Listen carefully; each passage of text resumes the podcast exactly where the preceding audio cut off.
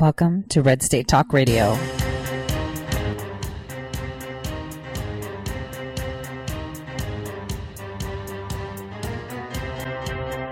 You're listening to Tore Says for the next hour. I'll be your host, Tore.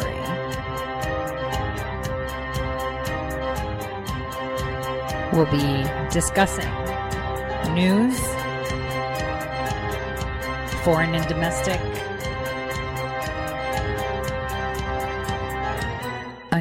news.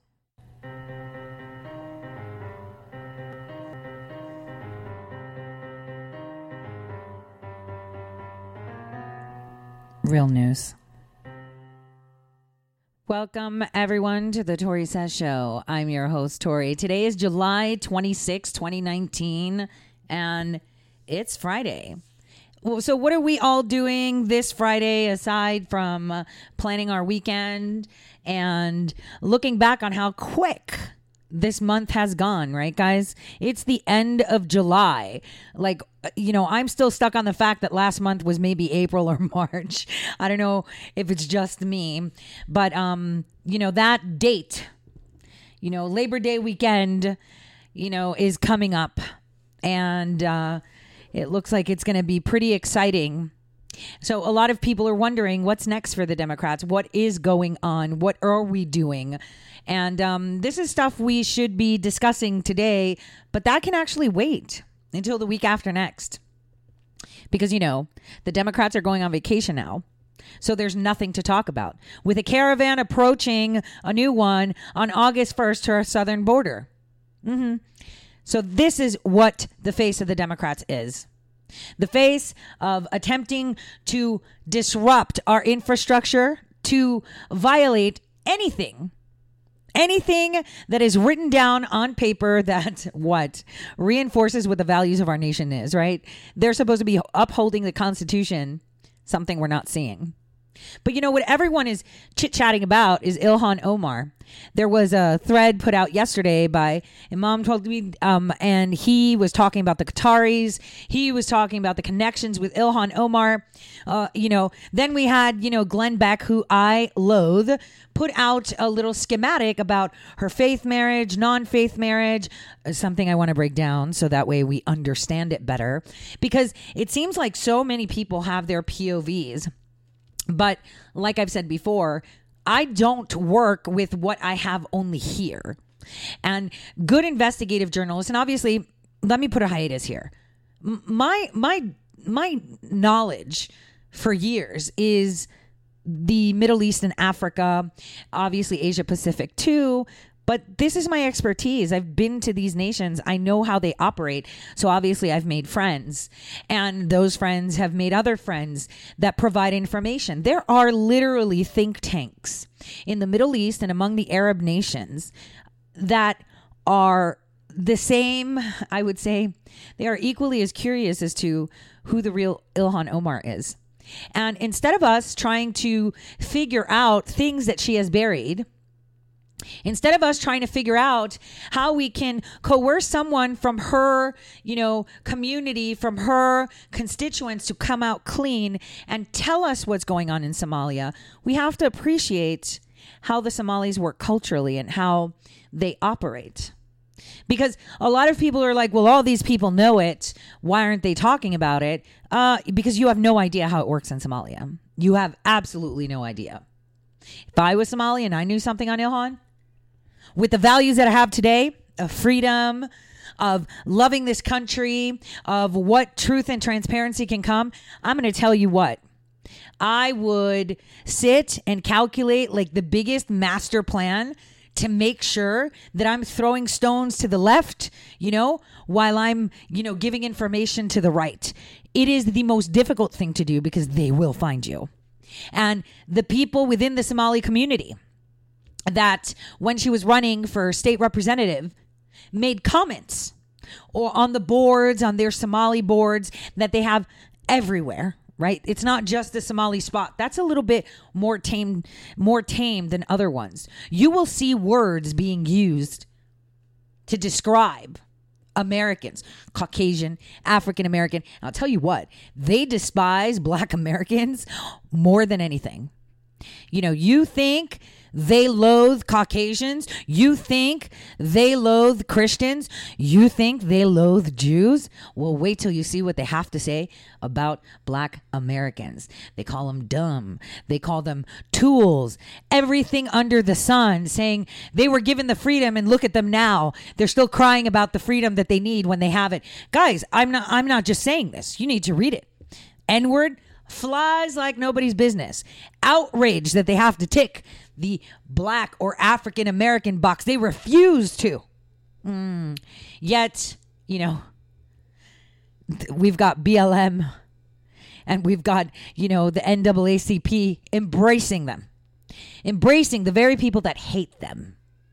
It's it's really incredible if you if you think about it. So today I'm going to break down for you what you really need to know about Ilhan Omar, exposed to you because through this uh, New York Times op ed, uh, a few hints and glimmers were given, but obviously, even the New York Times has no idea. There is a terrorist group, a terrorist group so covert, so covert that it's changed its name and then Obama buried the changed name. He classified it. Remember how CAIR and Ilhan are like, oh my gosh, they have terrorist and the majority are Muslim and they're not letting us know. Why are they classifying them? We should know who they are. Listen, no, they don't because then you know we're watching.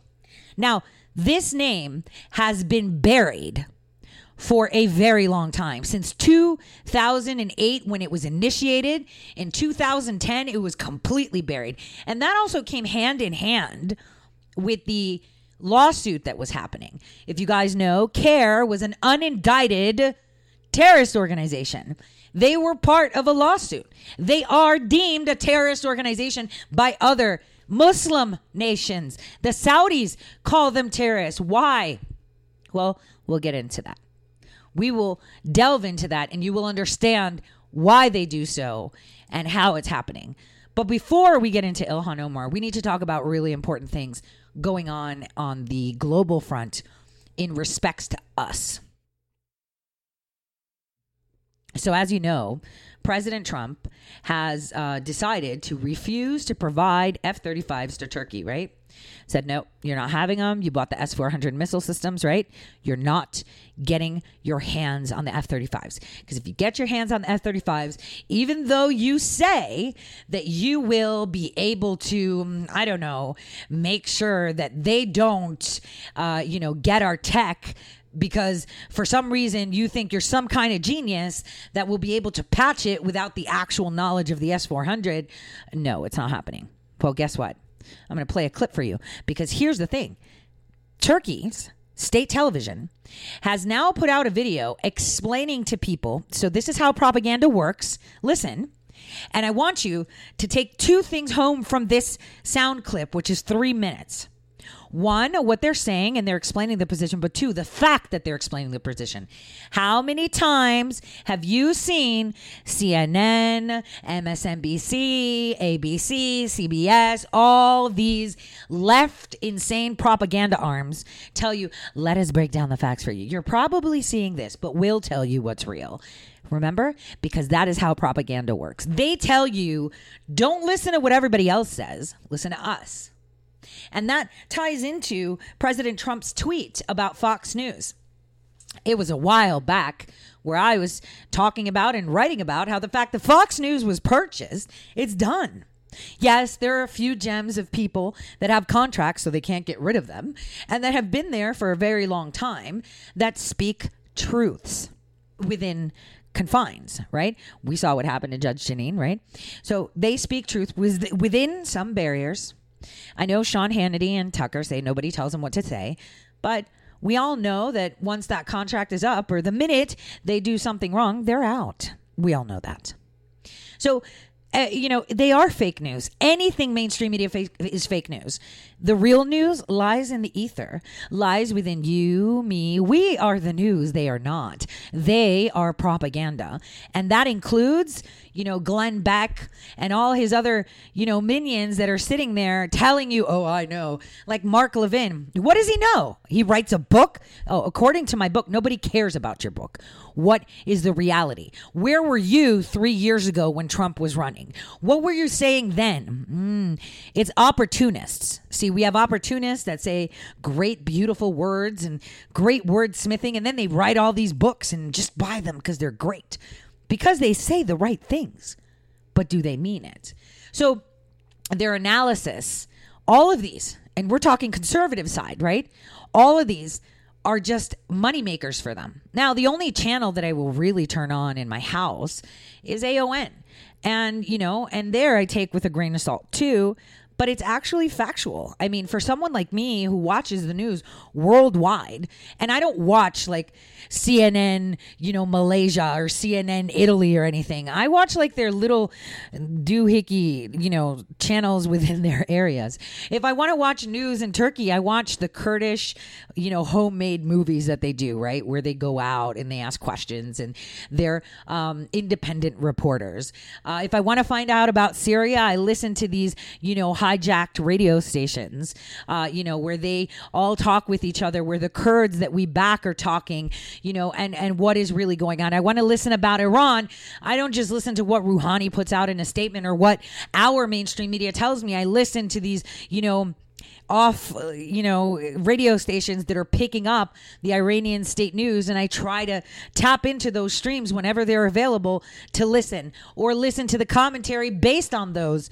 You know, this is how you find it. Or you get with think tanks in Saudi Arabia, at the UAE. There's so many forums and chat rooms where you can get with people that are trying to analyze the same problem. For me, there are a lot of things that I ask. And I've said this before. I belong to a group that has been around for almost two decades, oh, over two decades we've been around, where it's just a bunch of nerds and we talked about um, you know using predictive mathematics to predict what is going to happen. Kind of like i predicted that um, you know mueller was probably going to be asked you know who appointed him as u.s attorney in mass and i said i predict based on his behavior and his posture that he's going to say something like bush when we all know it's reagan because he's playing dumb. So you know these are predictive analyses that are pretty on point. We've been working on our algorithms and the way we do it for over 20 years. And there are indeed other think tanks that do the same for their own nations, for their own interests, or for whatever they want. And I could tell you, um, I shared the Ma'at group, and Ma'at in Egyptian means uh, transparency, truth, you know, etc. The, they put a video together asking who Ilhan is, why she is being treated the way she is by specific nations and by specific persons, right? That's because they're concerned too. Uh, there is a video out on YouTube from uh, a Somali analyst. There's a woman who uh, talks and analyzes uh, Somali issues within the United States. And I was watching it, and I don't speak Somali, so. Um, what I've done is I've transcribed, I've gotten the transcription of the video that was uploaded just uh, you know 10 or so hours ago and then ran it through um, you know machine translation. And basically she's not knocking on Ilhan Omar, but she's pointing out how you know she should be uh, more moderate because it's reflecting bad on all the Somalis. Now, given not all the Somalis are here trained like Ilhan. Uh, well, actually, Ilhan is one of the bloodline leaders of what group I'm going to talk to you about today. I dropped it on a tweet yesterday where I reached out to the Imam to say, hey, maybe we should exchange notes. But I realized that some of the information that he's getting is um, is more um, how would I say more colorful than the black and white, uh, you know, uh, facts that, that that I have a hold of. So you know, not all these Somalis have uh, come through, uh, going through and being recruited as specific persons um, where they're vested with uh, tasks. Okay, not all of them. Uh, it's kind of like uh, the caravans. Say there's a caravan with a thousand people. If you want to put a terrorist through the border, right? You're not going to send him by himself. You're going to send him in a group of people. And as the those groups of people disperse, that terrorist can slip through. It's kind of like have you seen in the movies where someone's being chased and they're in Louisiana, right in New Orleans, and there's like a whole, you know, dance thing going on in the streets. So when they run out of these alleys, where do they go? Into, you know, the parade, the dancing, the noise because crowds, crowds can hide and obfuscate the person of interest. And this is exactly the way it is with this Somali Liberian importation. So the this is a big deal and you're going to see why because we're going to start off talking about turkey.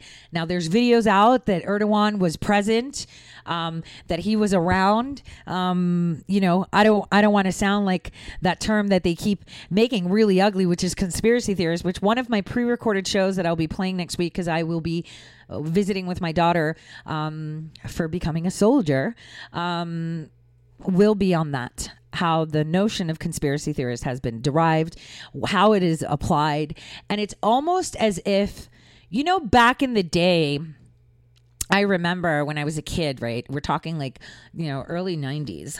Um, kids would tell me that I was a nerd, right? Because I was. I, I was I, I I still had milk teeth and I was taking high school classes and sometimes the public school system would take me to um, St. John's uh, College so that I can do some more advanced classes. So I was like that kid prodigy, like a Doogie Howser type thing, but for math, right?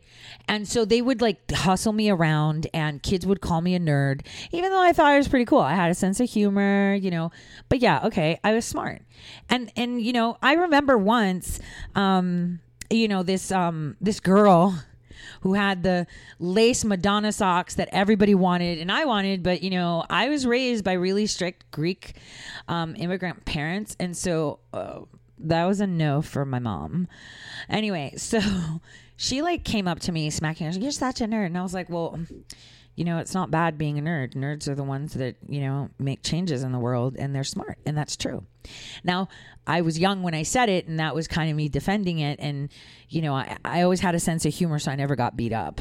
I think I was the only kid that could enter the projects and not get beat up uh, when, you know, walking uh, over to the high school from my junior high school to take classes. So, um, that's the way it is. Nerds used to be like the dorks, you know, like porkies, you know, with the tape between their, you know, glasses and pocket protectors. But then in the late 90s, early 2000s, nerds became hot, right? They were the thing. It's like, hey, nerd, what's up? I like you, right? Nerds became hot. Kind of thinking that conspiracy theorists, it's not going to be so tainted anymore. Especially now, we're seeing that movement. Not much of a conspiracy theory now, is it, huh? That Epstein has a with all these little girls. Not much of a conspiracy theorist now, is it? With this Satan and stuff and cannibalism and all that. Nope, nope, nope. Everything's coming to light. Not such a conspiracy theorist or Islamophobic that, you know, there are a group of radical, fanatic, Islamic terrorists that are entering our country for the purpose of what? Infiltrating our nation and changing it. Yes, that's a form of jihad. And we'll get into that. So we have to think before we start on Ilhan Omar, which nation did I and I have been saying is the greatest threat to the United States? No, it's not Iran. No, it's not North Korea. No, it's not Russia. I would have to say it's a tie between the European Union and Turkey. And here's why Turkey is scary. And here's why this clip will tell you not only why Turkey is scary if you pay attention, but just how propaganda works. Two birds with one stone. Take a listen. Chances are you've come across stories that Turkey is conducting a mass crackdown on refugees, claiming that Ankara has started to forcefully deport refugees back to Syria in a direct violation of both Turkish and international law. So let's see what all the fuss is about. The Istanbul Governor's Office recently ordered unregistered people to adhere to their permit restrictions. The statement refers to Syrian nationals who have not been registered by the government at the border or elsewhere in Turkey and moved to Istanbul for greater convenience. Over the last eight years, since the start of the Syrian conflict, the number of those who have moved to Istanbul has reached 1 million. To put it in perspective, that is the size of Brussels, and over half of which are registered elsewhere. Turkey's Interior Minister Süleyman Soylu also reaffirmed that Syrians will not be deported. Tamamen kayıtsız, yasa dışı yollardan Türkiye'ye gelen Suriyeliler var. Yani kayıtlı olmayan Suriyeliler. Ve biz bunları alıyoruz ve kamplara getiriyoruz. Kimseyi sınır dışı Suriyeliler geçici koruma kapsamında kimseyi sınır dışı yapmıyoruz ve yapamayız.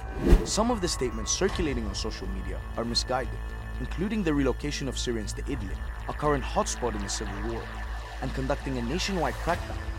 But Turkey has preserved its humanitarian stance on the issue. According to the UNHCR, Turkey is the country that has hosted the most refugees in the world for five years straight. Okay, I'm just going to pause it for a second. So, so far as you see, they're setting it up. They're talking about fake news, how everything is fake, how they're right. And now they're quoting what? UN stats, the UN Human Rights Council reports. Okay. We're just taking it step by step so you guys can understand because now it's going to make sense after this clip, what we're going to talk about.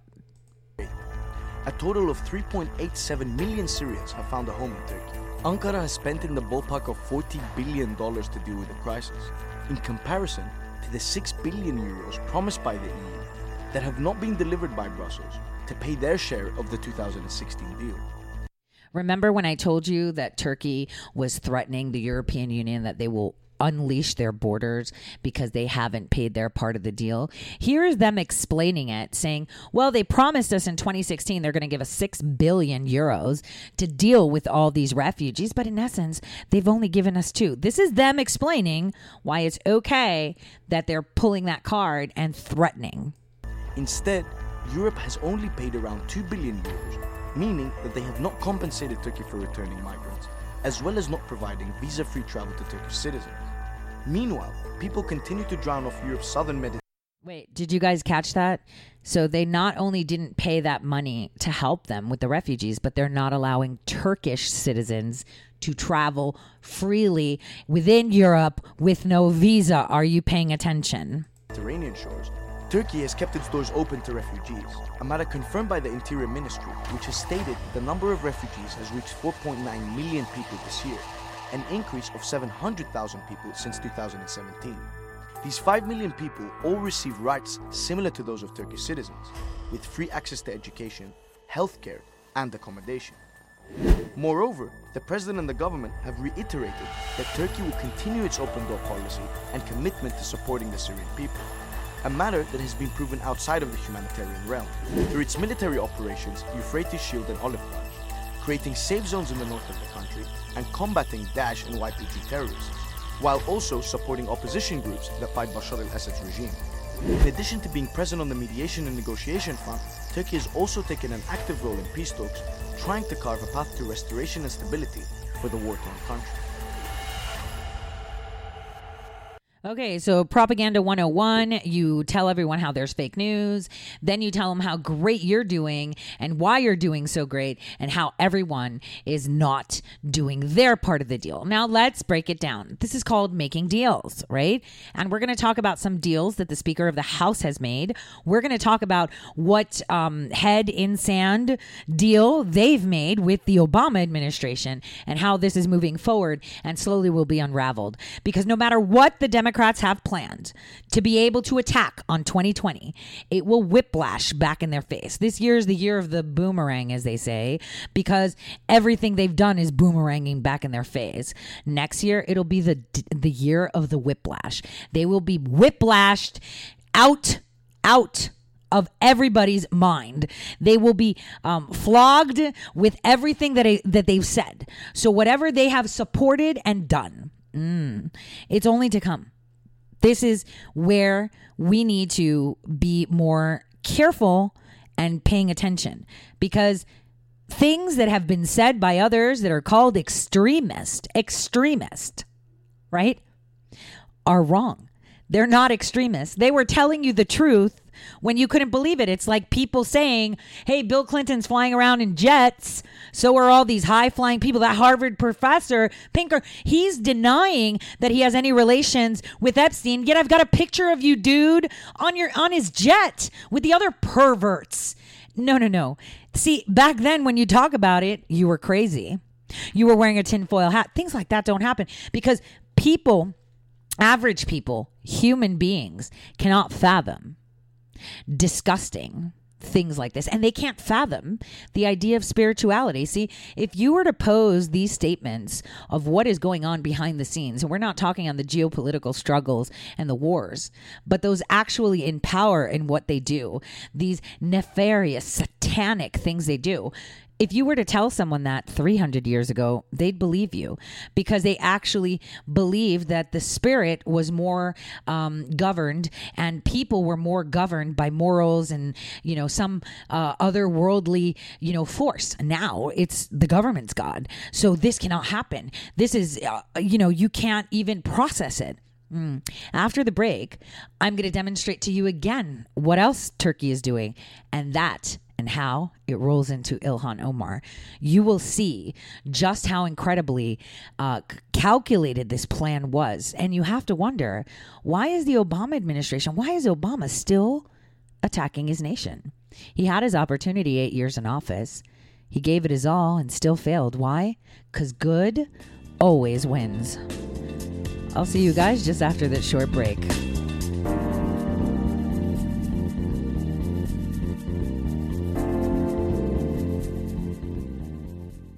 Red State Talk Radio is now available as a voice command on your Amazon Echo and Echo Dot by simply saying, Alexa, play Red State Talk Radio. Red State Talk Radio on TuneIn.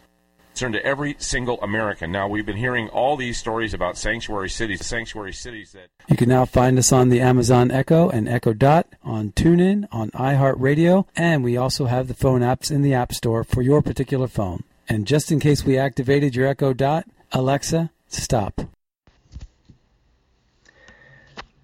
Hello, my fellow patriots. My name is Michael Flynn Jr., and I am the proud son of General Flynn. Your support of the last two years has been incredible and will never be forgotten. If you'd like to continue supporting General Flynn, you can donate to our Legal Defense Fund. Any donation is welcome. To donate, go to www.mikeflynndefensefund.org. Thank you, and God bless America.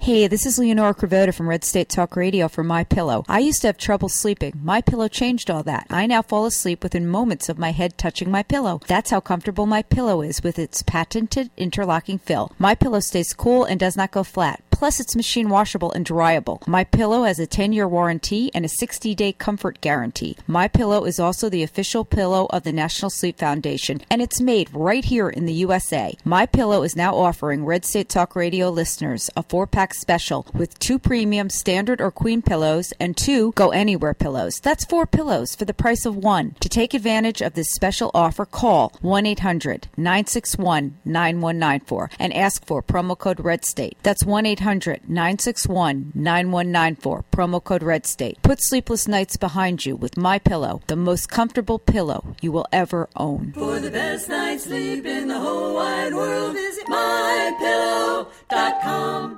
Guaranteed life insurance with no medical exam. Sounds great, right? Even better, your rates will never increase and benefits will never decrease. If you're a U.S. citizen between 50 and 80, you can get life insurance guaranteed. It's not guaranteed in every state and you may not qualify for every policy, but when you call, you'll speak with a licensed insurance company. They'll give you all the details about guaranteed life insurance. So call now 1-800-707-1219. 1-800-707-1219.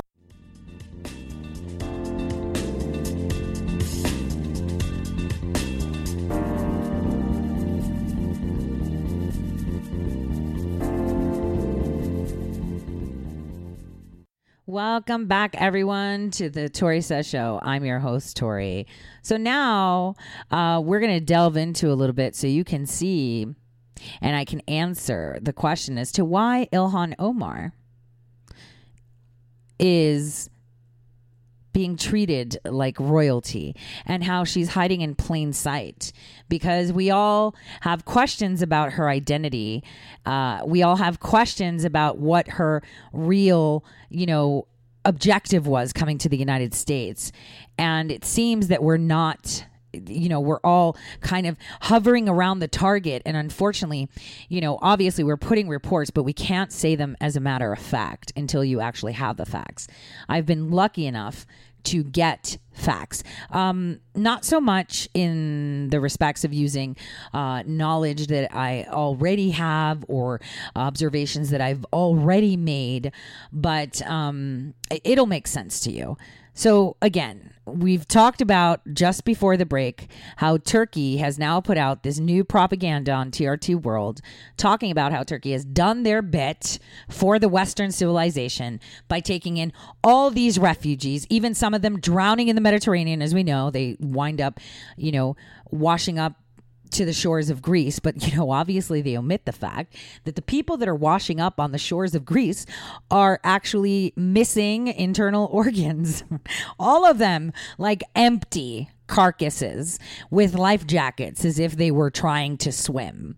This is a fact. 5,000 of those uh, washed up to the shore a couple years ago um, to Greece's shores off the coast of Lesbos, uh, an island. So people need to understand we're only getting half the story, but they're just painting the pictures to why, you know, they're in this position in this position. They're not telling people, yeah, we're going to be deporting them. Yeah, we're doing this. No, they're not. They're going to be opening up the floodgates. They're going to be coming in. And it's kind of cool that, you know, when they open up the floodgates, they're going to be by the Balkan nations too. And remember, I told you four weeks ago, we appointed a new ambassador in Bulgaria that's Kurdish descent. Uh, she speaks fluent Greek. Her name is Hera just like my daughters.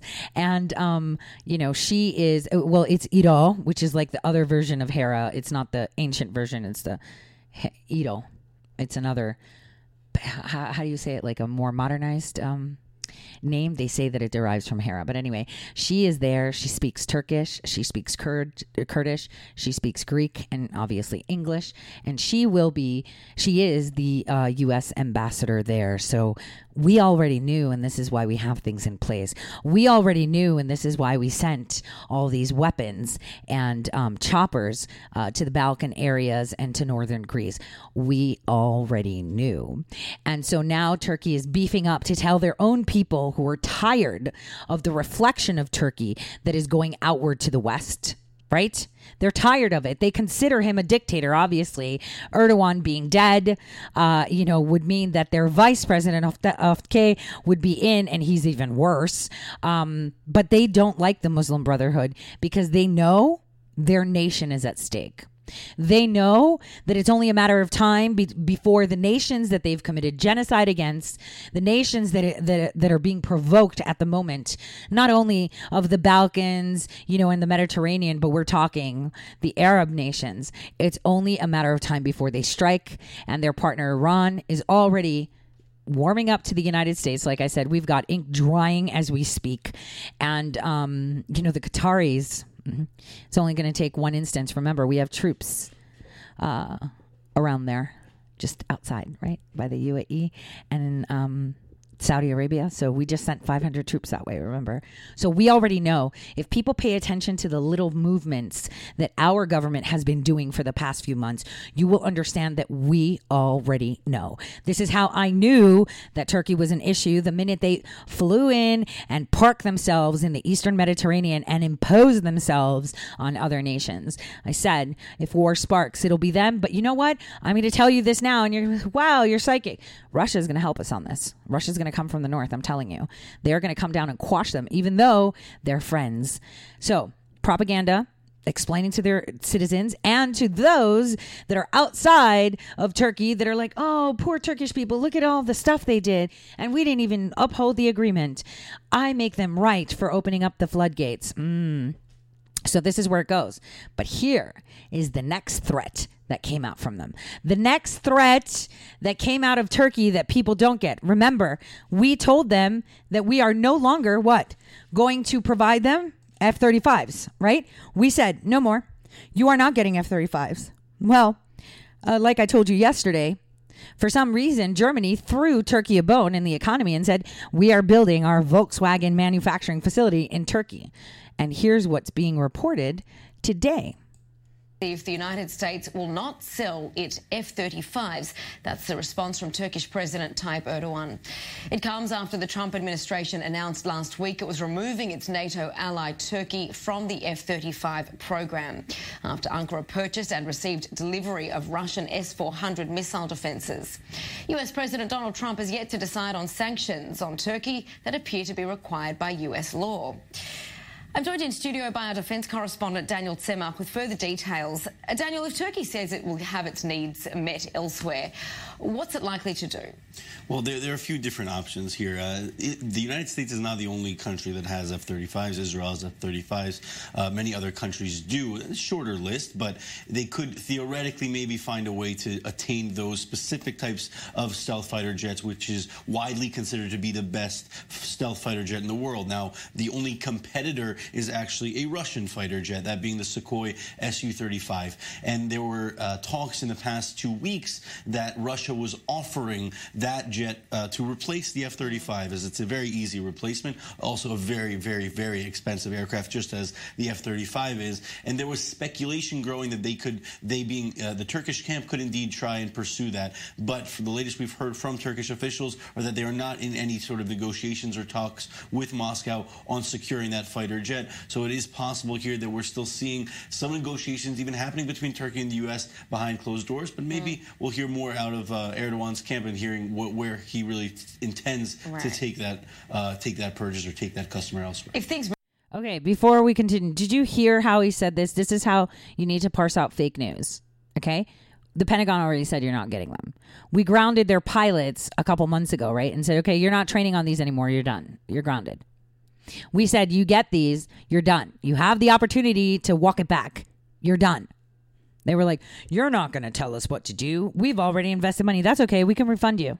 You don't need this. But did you hear what the guy said? There's tons of other countries that have these fighter jets. Yeah, there's tons. There's Germany. There's the United Kingdom. There's Norway. There's basically most of the European Union. Oh, and he just mentioned Israel. Yeah, because Israel is going to get into an arms deal with Turkey when Turkey it just pushes out, eh, you know, anti-Semitism like you know it's water. You know, it rains down every time they speak. They loathe the Jews, yet Israel is going to sell them F-35s that they can tamper with. When Israel is one of the people saying you can't modify the S-400 without providing the technology of the F-35 to Russia. You know, they're one of the biggest, you know, and strongest supporters of that. I mean, even the Russians kind of said it, right? The Russians even said it. Remember when uh, they came in to. Um, uh, support Assad. Do you guys remember that? They came in. They've got S four hundred missile systems at their naval base in in um uh, in Syria. Right. Th- this was covered two years ago okay? When they were coming in oh they have s-400 miss, you know missile systems and they're going to target our ships. Yeah but they turned them off. They made sure that they're inoperable that they're not on because they cannot guarantee that they won't shoot down friendly craft so the russians already said we can't guarantee that it won't shoot down friendly craft but you know turkey for some reason is like yeah we're geniuses because that's what we know turkey for to be geniuses in regards to making software patches, especially when they're not exchanging technology information, right? To not target F 35s, which, by the way, if I was the Russians, and this F 35 has been going on from like before President Trump uh, took office, and knowing Hillary Clinton, the Russians probably already have the schematics of the F 35 anyway, thanks to her. She loves to sell things because the bottom line is you cannot control a population without providing terror. And this is just another method of saying, look, we're an open book, just don't attack us. We're working together, and we'll tell you when we need you to look like a threat so that way we can subdue our population. That's the whole deal. This is why they give away away stuff like this. But anyway, I wanted to just point attention to the fact that this clown inferred that, oh, yeah, you know, Israel has them too, so Turkey may buy them from there. But what they're telling us is Turkey doesn't need the U.S. because there's EU allies, oh, which were just verified by Germany saying, hey, we're going to build a Volkswagen factory in Turkey. That's, you know, this much money for you. Hmm. Are they going to try to find a loophole, which they've already done for the sanctions, right, with Instex um, that they're creating, which is to create a new money transfer system that evades our sanctions.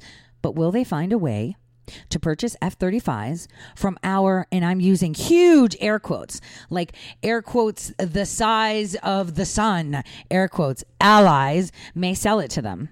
Move in the less favourable direction in terms of US uh, Turkey relations being sustained. What kind of an impact does the fallout over these F 35 jets have on a country like Israel?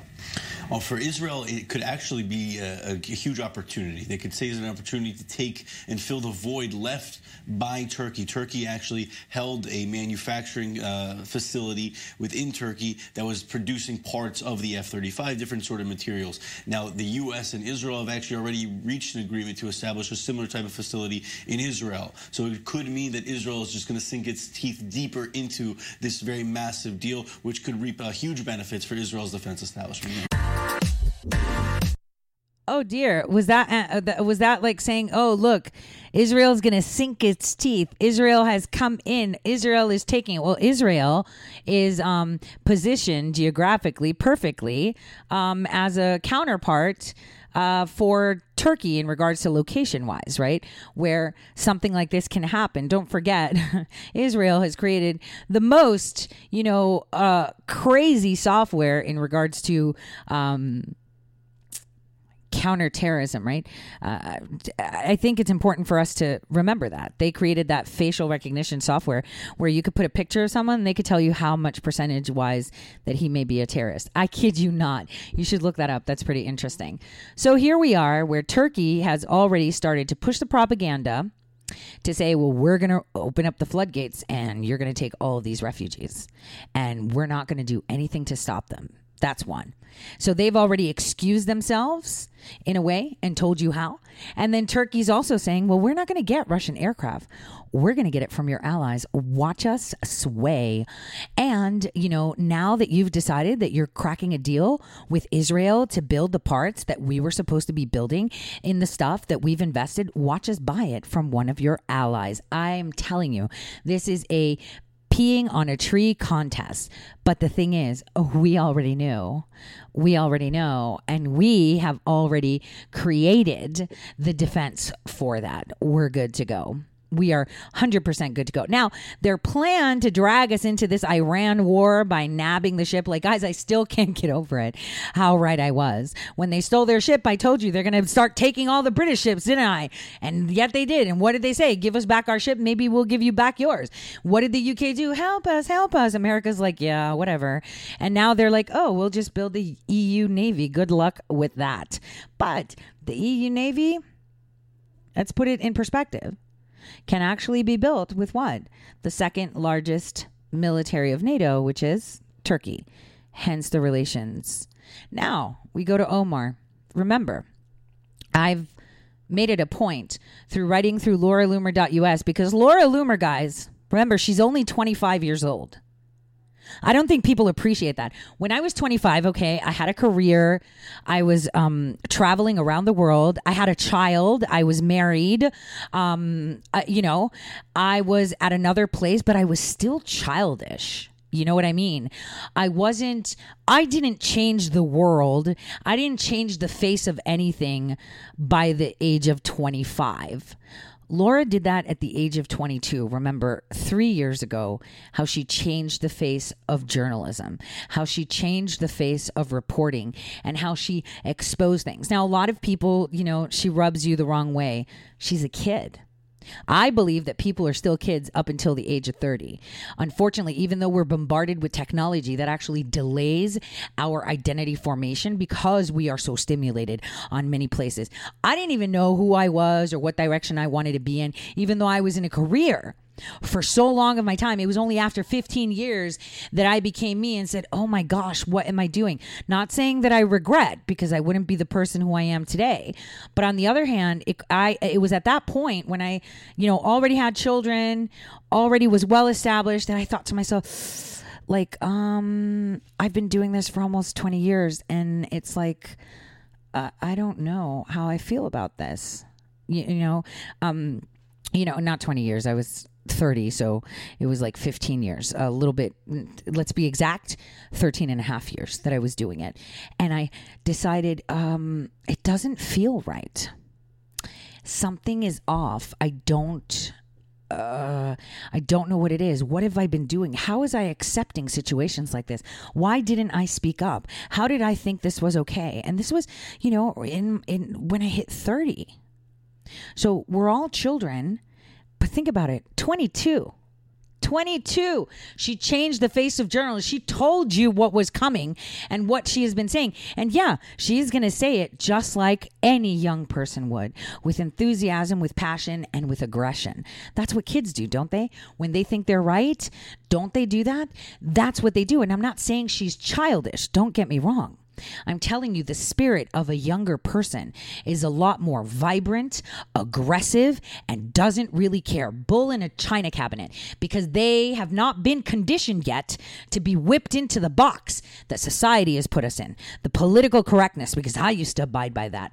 You know, they have not been put in the box yet completely. And this is why she changed the face of everything. This is why she made changes. It's those people that disregard the rules and bust open the box that they've been placed in that change things, just like I did.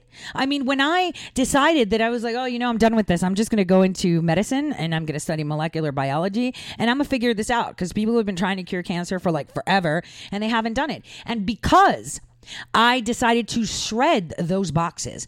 I wasn't like the other students that were next to me taking, you know, publications and textbooks and whatever professors were telling them as dogma. But I was like, nope, they're all wrong. I'm right, even though I wasn't all the time, right? But I corrected things. I, I, I kid you not, guys. The first time I was ever published in anything that had to do with the sciences, just so that you understand how I became um, how I became uh, vibrant again because that's the thing that we lose as we grow older is that vibrancy. I was taking a plant pathology graduate class. And Dr. Vincelli is uh, a leading expert in the nation for diseases on plants. So I was taking it to see if I can, you know, come up with some idea of a cancer model because I was intrigued that, you know, cancer in plants kind of exists. They're called cankers, right? It's like, have you ever seen a tree with something that looks like a cauliflower on it? That's actually cancer. But the weird thing was, is like that cancer doesn't happen because they get sick in the sense of, oh, it's a genetic mutation or whatever. It's actually a bacteria having sex, like literally exchanging DNA with a plant cell. And I'm like, well, hold on a second. How does bacteria exchange DNA with a plant cell and then create cancer. Well, it just happened. So I didn't take that sitting down. I went to Bonnie Bassler's. Um, you know, I attended her lab for a few weeks at John Hopkins where she invented the language of bacteria because believe it or not, guys, they talk. It's called quorum sensing.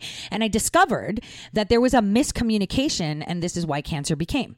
So when he was teaching infection cycles, having completed that knowledge, I told him, You're wrong. This is me okay? Me, the one that had no background in plant pathology except for taking plant physiology classes, um, you know, to qualify to take that class. I said, You're wrong. And he looked at me like, What are you talking about? I was like, The inoculation cycles that you've been teaching for decades and that are written in these how to teach plant pathology textbooks is wrong. And he said, Explain. He actually listened to me and I drew it. And guess what, guys? His updated version that goes out to all plant pathology professors, right? Was updated and he gave me credit for the new schematic of how inoculation or infection happens in plants because I discovered it by putting one and one together for another. Now, I'm not telling you this to show you that I'm a genius because it wasn't rocket science. It was thinking outside the box and not taking something that someone already said that got maybe a prize for it as dogma. We should never take anything as dogma. And that is exactly what a lot of people are doing today. And this is why we're seeing this enlightenment, this awakening within our society. People are no longer accepting. Oh, this is the way it is. So that's the way it is. And this is what Laura Loomer did. This is what, uh, you know, um, um, every single person did. This is what Milo Yiannopoulos did. Uh, you know, all of them that have been banned and silenced have done exactly that. I mean, my professor could have stood there with all his PhD candidate students in that class, and I was just the random, you know, person there right, that was not pursuing a PhD in plant pathology. Should have, maybe in the future when I'm older, retired, maybe. But all of them were sitting there, and here I am, like, nope, that's wrong. And he just looked at me but he was he was an actual educator. Like he teaches professors how to teach and listen. And this is the problem that rather than the journalists that have been seasoned, right?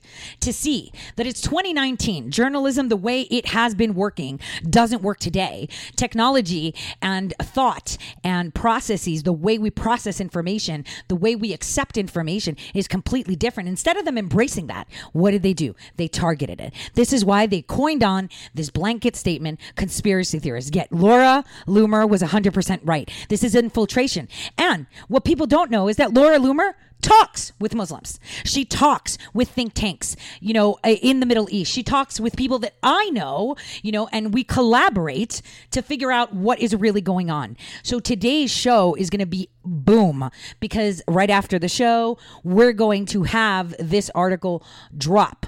And on Monday, it will be the most analytical piece to show you. And I can actually tell my readers, I'll give you some homework just to figure out how many of those terror cells are in the United States that you didn't even realize were terrorists sitting amongst your midst. And they're telling you that themselves. And guess what? They're all laughing.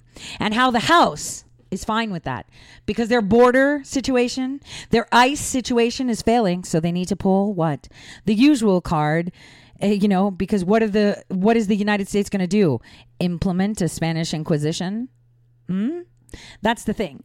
So, what we need to understand is the information now in 2019 that we're getting is on a platform that is not normal. It is when she stood up and other people stood up and said, You're wrong. I don't have to get my news from you. I get it somewhere else. Kind of like I stood up and said, You're wrong. That's not how it happens. It happens like this. And then suddenly it clicks. Wow. That's how we evolve as human beings, as a civilization. And I've said this before. You know, people telling us about slaves, people telling us about what we did. 200 years ago, it was okay to hang someone in the middle of the square and get popcorn, you know, and drinks and celebrate it and watch them die or burn alive. It's not okay now. Why? Because we've evolved. Why? Because there, there, was that one person that said, okay, guys, this is wrong. They're still a human being. You know, we have to appreciate the fact that they're humans. We can't sit here and find pleasure in torturing them or being burnt alive. It has to not be like this. We are not savages, right? Right? That's how it happened. It was that person saying, you're wrong. Let me show you. So right now, our administration, okay, is doing the same thing. This administration has come up and said, you're wrong. You're not doing it right. You've been doing it wrong. What are you talking about? Good thing you're not running a country. Yeah, because you'd be in jail because you're wrong. You're doing it wrong. You don't need to treat people like slaves. You're wrong. You don't need to suppress them. You're wrong. You don't need to overthrow them. You're wrong because people innately are good. We are not bad. And they're treating us as a reflection of themselves because they're that evil. Hmm. Ilhan Omar is one of many 2020, have you looked around the nation to see who's running for seats? Yeah, you're not, are you? And the money that they have is immense. You know, terrorists have a lot, a lot, a lot, a lot, a lot of money, right? Lots of it.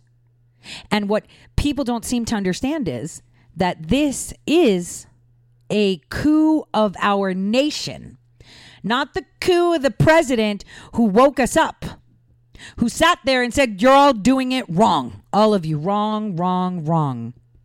He had the guts to do it and stand up. You've been doing it wrong, and I'm fixing it.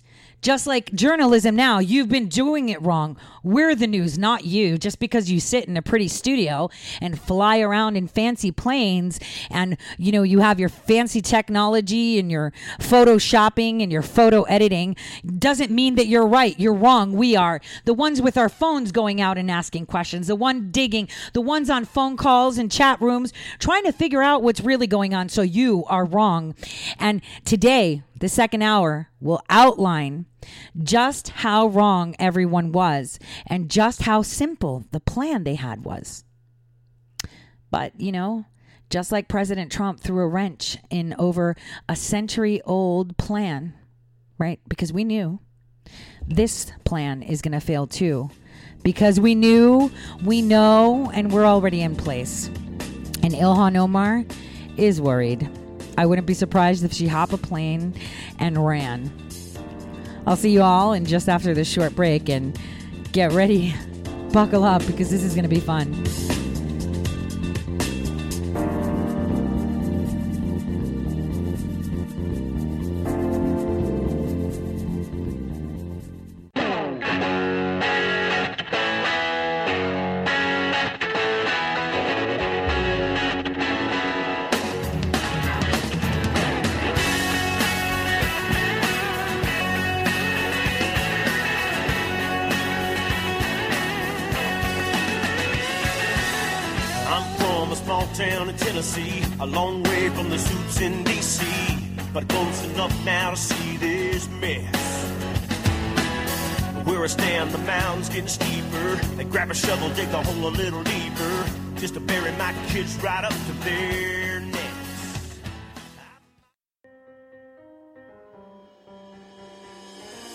Welcome to Red State Talk Radio.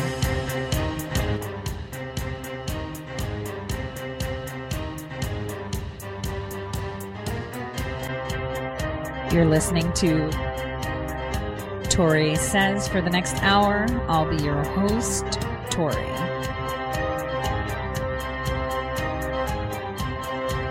We'll be discussing news, foreign and domestic, unfiltered news.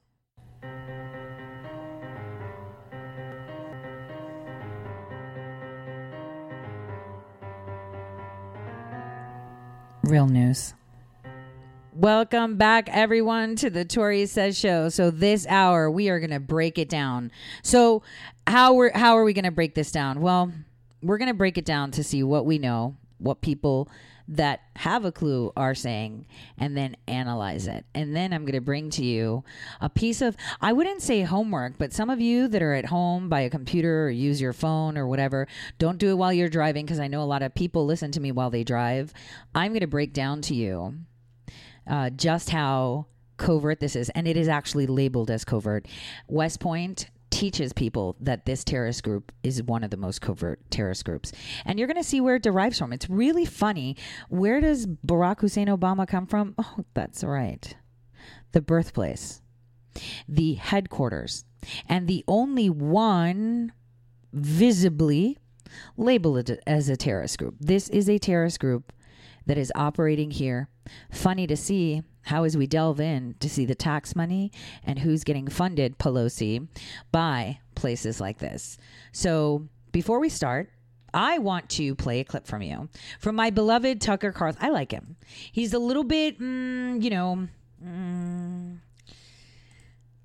I like him. Let's just say I do like him. Okay, I do like him, but I want I want to play Hannity and Tucker, how they covered Ilhan Omar com- comments. And this is coming from CNN Politics Network. Now, I don't know if it's a real CNN site or whatnot, but I'm going to play it for you because it's a great mashup. Take a listen. Omar.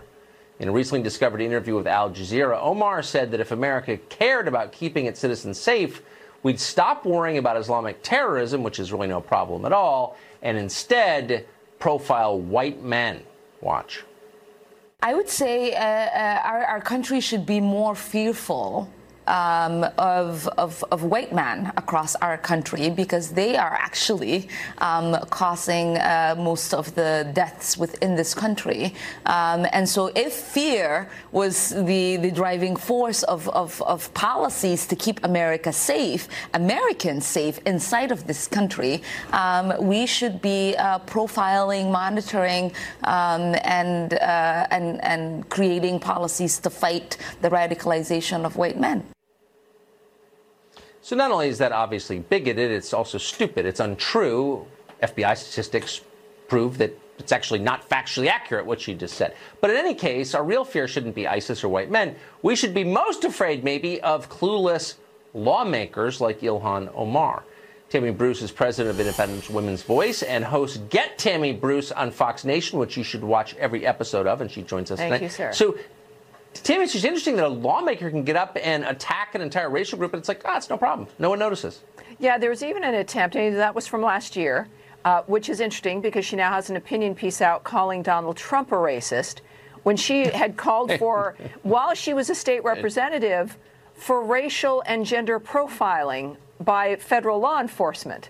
Uh, you know, this country's history speaks very strongly about the fact that we have rejected that. We had a civil war uh, to reject the idea that people should be treated differently because of how they look or for an immutable personal trait like race or gender. Uh, and yet, here she is in the 21st century, uh, usually railing, as we know, about the supposed uh, false racism of of, of the president because it's political. Uh, and then her own, and some, some leftists were actually saying, and we heard her tone, that she was being satirical when she said that. No, she wasn't. She was being serious.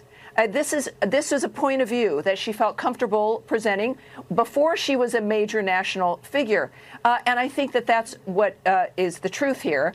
Uh, and at the same time, here you've got a woman of color. This is another thing that it proves is that uh, racism and bigotry uh, is equal opportunity right? It is not with one group, it's not with one gender, it's not with one race. It is really about a, a, major desire to control and to malign individuals who, who, who maybe are more inclined uh, to not necessarily agree with you or believe what you believe. And we've seen historically how that works. You, you denigrate individuals and others as a problem, you separate them. And in this country, every day we work and we practice being Americans by rejecting the very thing she suggested. Uh, which is, of course, we should look at other people and judge them on their race. And then once we do that, we should set uh, policy and law enforcement and surveillance on them based on how they appear. Uh, it is the antithesis of the American dream, uh, and it's not who we are as a people at all. That's exactly right. And as always, so nicely put. Great to see you, Tammy. Be Thank sure to check sir. out Tammy's new program. As we said, Get Tammy Bruce. New episodes out every week. Oh wow, they didn't have Hannity's clip in here. I actually thought I must have pulled up the wrong one.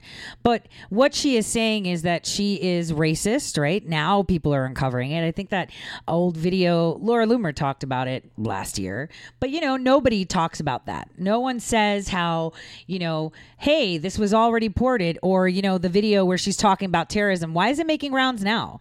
You guys can go to lauraloomer.us and even toresays.com and see that me and Laura broke that thing with NDSU and her professor and what was being said.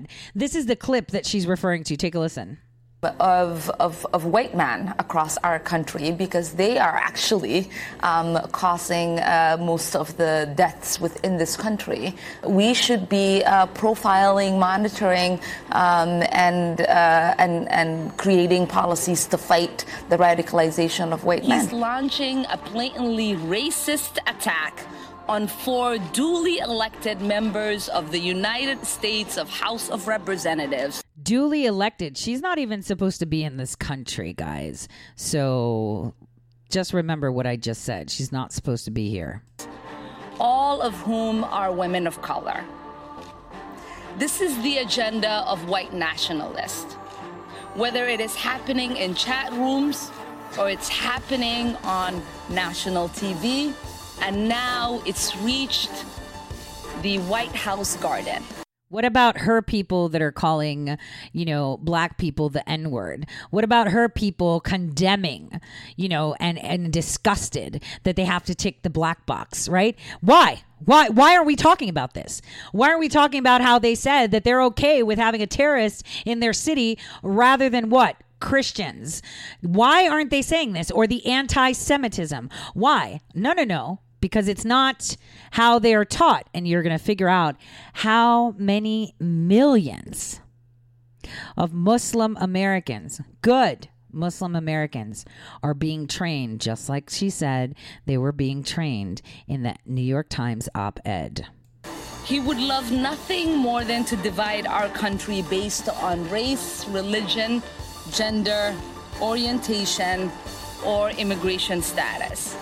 Yet her people throw gay people off the roof, and her religion is demanding that the federal government make exceptions, that Muslims are being treated differently, and that there is work halal. There's a federal case already filed that they want to get paid when they pray.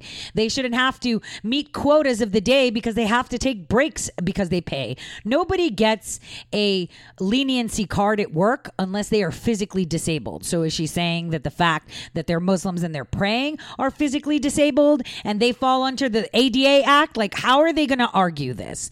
First Amendment right? No, dude. You signed up for the job. You knew what you had to do. We're not going to make accommodations for it. Just like we don't make accommodations for other people of other races and beliefs and religions.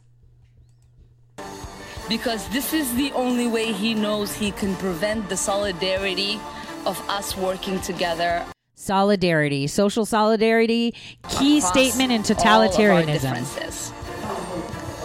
Quick question. Can you set the record straight when it comes to the Politico interview? I just want to get your side of the story. Do you believe that Trump and Obama are the same, just different when it comes to your policies? Do you think that President Obama is the same as President Trump? Absolutely not. That is silly to even think and equate the two. One is human, the other is. Is it true that you just Okay, did you hear that? You can't equate Trump and Obama. One is human, the other one is not. Of course, Obama's human because he made sure you got here. Of course, he is because he went through the organization as a child that your granddaddy founded. The, the organization that is alive and well by your family, that are leaders of big, the biggest terrorist groups. And you know what? You have to pay attention because, you know, I've been saying her name is not Ilhan Omar. It is not Ilhan Elmi because you will see that, yes, even her coming here, she told you the truth partially of the names that she elected. She told you the truth partially. She was never born in 1982. She was born in 1977.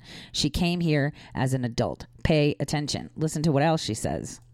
On Wednesday, House Democrats will introduce a resolution condemning anti Semitism. This comes after freshman Democratic Congresswoman Ilhan Omar made more comments that leaders of her own party are calling anti Semitic. I thought the resolution should be enlarge the issue to anti Semitism, anti Islamophobia, etc., anti white supremacist, and that it should not mention her name. And that's what we're working on something that is one resolution addressing these these forms of hatred. So, not anti Semitism only, now it has to include Islamophobia and white supremacy. Islamophobia. How are Muslims Islamophobic when they're asking the same question? Because she's making them look bad. Even the Somalis that are here, not the ones that went through and are and are um, that adhere to her family's installations. Uh, pay attention, families installations, because this is all going to come out th- today. I'm going to put it out there so you guys can sit all weekend and sit all week while I'm offline and talk about it.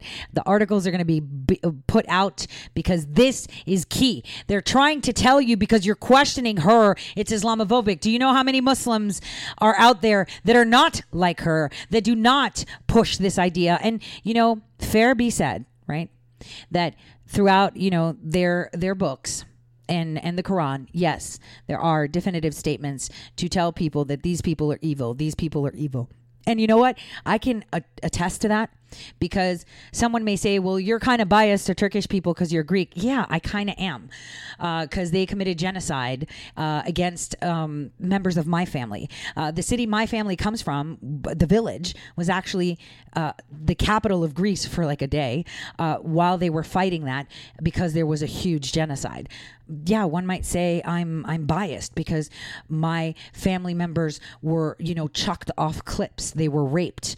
Uh, one of um, my um, ancient members of part of the revolution to um, you know overthrow the islamic regime that had taken hold of greece was literally put on a spit alive and roasted i i, I kid you not um, you can look it up his name is Kolokotronis.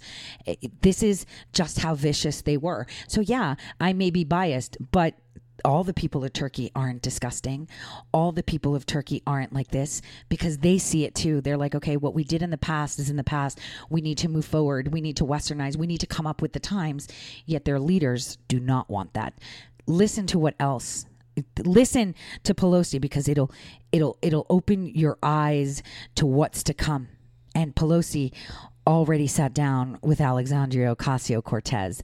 She's going down. Hopefully, people can get behind this, you know, guy who's running against her, Antoine Tucker. Totally love him. He's like gangster turned Christian, and he is exactly what America represents the people that have made mistakes, the people that have, you know, um, tried and tested the system, the people that are ready to serve their communities the right way. That is what our elections are about, right, guys? It is those people that live amongst us that have learned and that have that, that wish to serve us. Those are the people we elect, not people like Pelosi who bow down and agree with the agenda. This is uh, the ultimate plan. We have to remember. I, I urge all of you to read about the Spanish Inquisition and find out exactly what that was about. Not mentioning her name because it's not about her. It's about uh, the, these forms of hatred. Does she need to apologize? To that end. She hasn't apologized. Does she need to apologize? Well, maybe she may need to explain that she did not. It's up to her to, to explain Uh, but I do not believe that she understood the full weight of the words. Democrats didn't abandon Omar over her comments about Israel. Her criticism of Barack Obama is another matter. For some, those comments may prove to be more incendiary. Can you imagine criticizing President Obama is going to be more incendiary than saying something anti-Semitic in the end for the Democratic Party? The president said that you should be you should resign for, and the vice president said you should be held accountable for your views. Can you respond? No, thank you. Then asked about this Wednesday tweet where she said to Trump, You have trafficked in hate your whole life against Jews, Muslims, indigenous, immigrants, black people, and more. I learned from people impacted by my words. When will you? Omar took strong exception. This morning you said the president trafficked. What is wrong with you? Question about your tweet. You had a tweet saying the president trafficked in hate. I yes, I tweeted. There's a response. You can run that and have a nice day. Why can't you explain more what you meant to say? She will never explain. She doesn't want to explain and she won't tell you. And the reason she won't tell you is because she comes from a nation that never uh, does right, but actually does what? It takes. What's the biggest problem in Somalia? Piracy, right? Pirates. And it's not, you know, um, you know what we see from Pirates of the Caribbean. This is like vicious stuff where they try to attack. Actually, there's really funny videos on YouTube where they try to um, uh, little Somali pirates come in and they try to like take over U.S. naval ships. Now that is hilarious, um, and they get exploded. But this is how they do things. They take, but why? The question is why. So, um, in order for us to understand her crimes, and I'm glad that Tom Fitton finally got involved to make a statement and to push it forward, he says that there is enough information to open criminal investigations into Ilhan Omar, Ilhan Abdullahi Omar. So, take a listen. But you need to be active as well. You should be asking questions of your elected representatives, and we should be holding them accountable to the rule of law. Just yesterday, Judicial Watch filed an ethics complaint with the House Ethics Committee demanding an investigation of the potential marriage fraud, IRS fraud,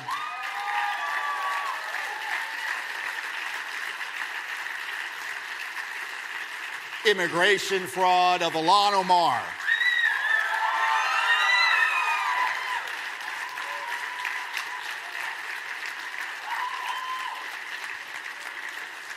The leftist media has been protecting this person from the overwhelming evidence of potential criminal misconduct. And obviously, the House, uh, the House Ethics Committee should take action to make sure she's in compliance with the ethics rules and the law. And there's more than enough information out there, credible information, for the Justice Department, the DHS, Department of Homeland Security, and the IRS to open up criminal investigations into Congressman Ilhan Omar.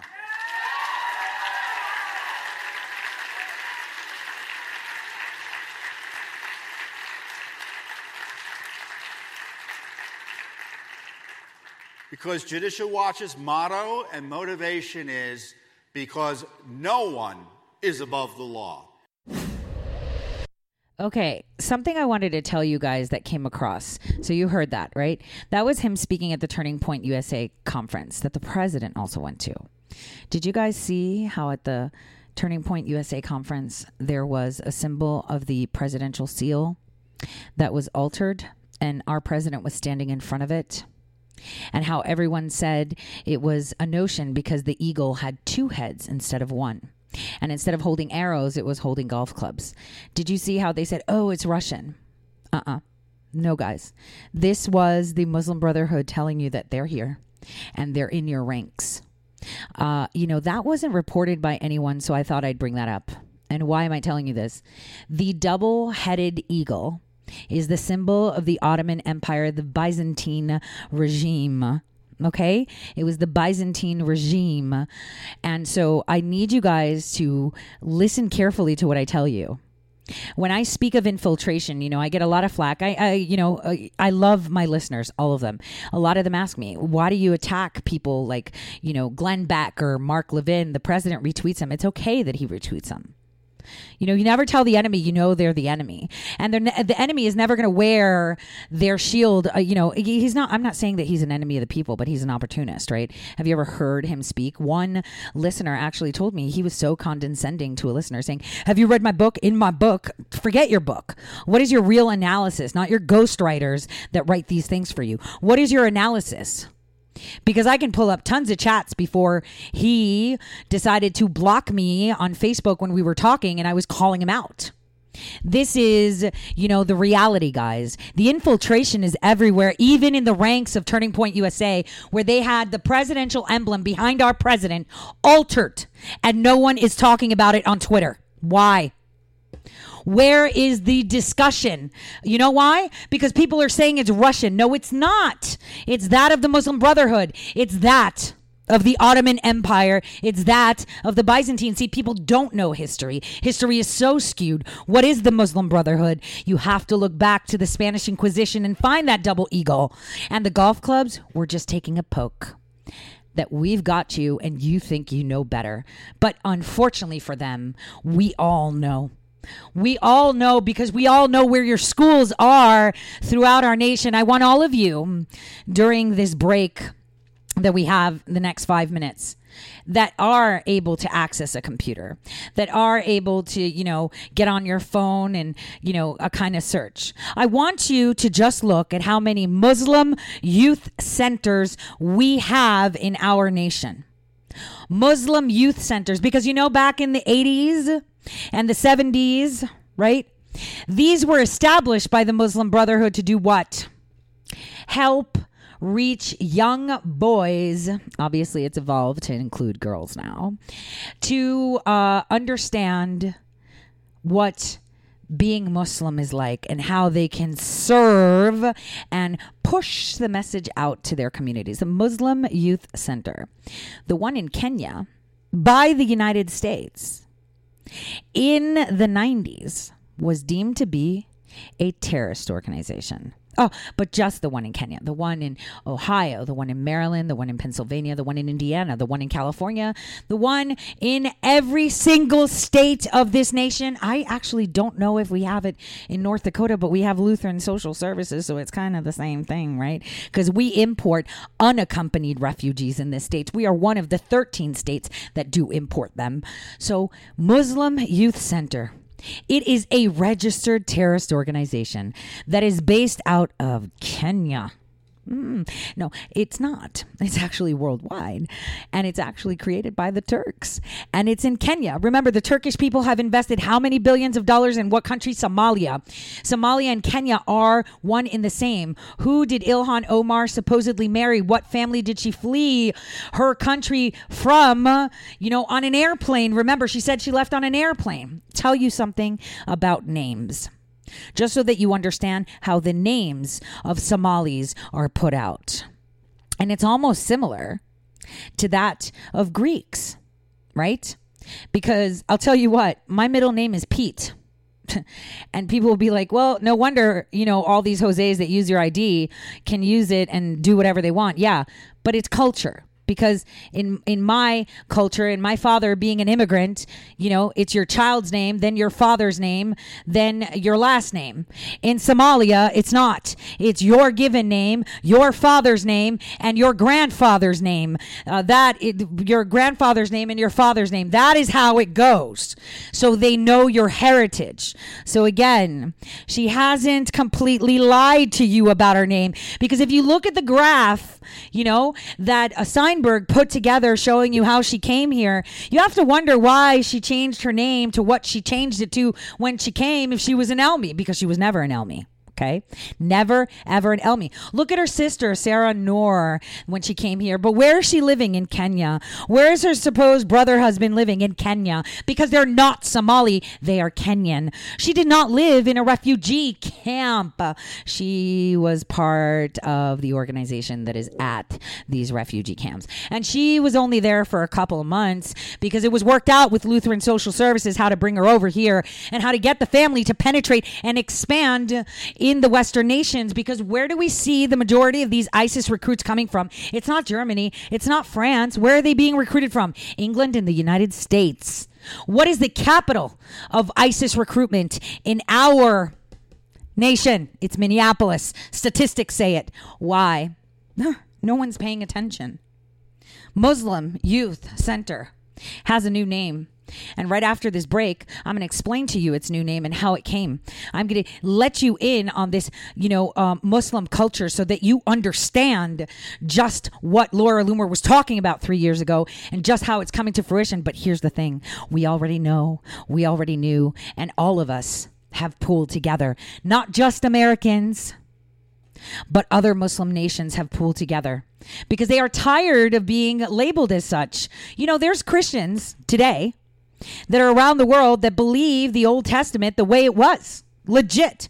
I mean, I read the Old Testament because you know uh, I I I like that version. It's the original one, and I stick by it. Maybe because I'm Orthodox Christian, I'm a historical Christian. But it doesn't mean that I'm going to sell my kid for cows. It doesn't mean that I would kill this or do that. Uh, these are things that were culturally probably appropriate uh, at the time, or they're just metaphors. You don't take everything literal right? You can't take things literal th- th- because if you did, we wouldn't have Bible study, right? To interpret what it says, right? Let's just get that straight. So I'm going to let you in to see exactly who the real Ilhan Omar is. But remember the structure of the names. I'll see you all in just a bit after this break.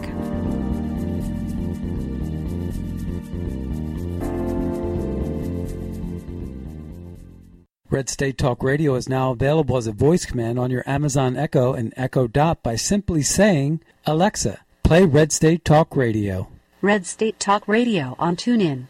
Turn to every single American. Now, we've been hearing all these stories about sanctuary cities, sanctuary cities that. You can now find us on the Amazon Echo and Echo Dot, on TuneIn, on iHeartRadio, and we also have the phone apps in the App Store for your particular phone. And just in case we activated your Echo Dot, Alexa, stop.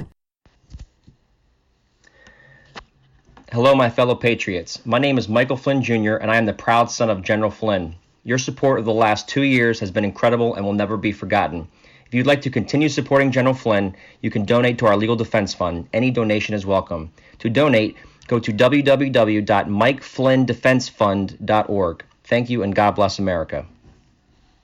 Hey, this is Leonora Cravota from Red State Talk Radio for My Pillow. I used to have trouble sleeping. My Pillow changed all that. I now fall asleep within moments of my head touching my pillow. That's how comfortable My Pillow is with its patented interlocking fill. My Pillow stays cool and does not go flat. Plus, it's machine washable and dryable. My Pillow has a 10-year warranty and a 60-day comfort guarantee. My Pillow is also the official pillow of the National Sleep Foundation, and it's made right here in the USA. My Pillow is now offering Red State Talk Radio listeners a four-pack special with two premium standard or queen pillows and two go anywhere pillows. That's four pillows for the price of one. To take advantage of this special offer, call 1-800-961-9194 and ask for promo code Red State. That's 1-800-961-9194 promo code Red State. Put sleepless nights behind you with My Pillow, the most comfortable pillow you will ever own. For the best night's sleep in the whole wide world, visit mypillow.com.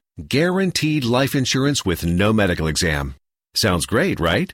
Even better, your rates will never increase and benefits will never decrease. If you're a U.S. citizen between 50 and 80, you can get life insurance guaranteed. It's not guaranteed in every state and you may not qualify for every policy, but when you call, you'll speak with a licensed insurance company. They'll give you all the details about guaranteed life insurance. So call now 1 800 707 1219. 1 800 707 1219.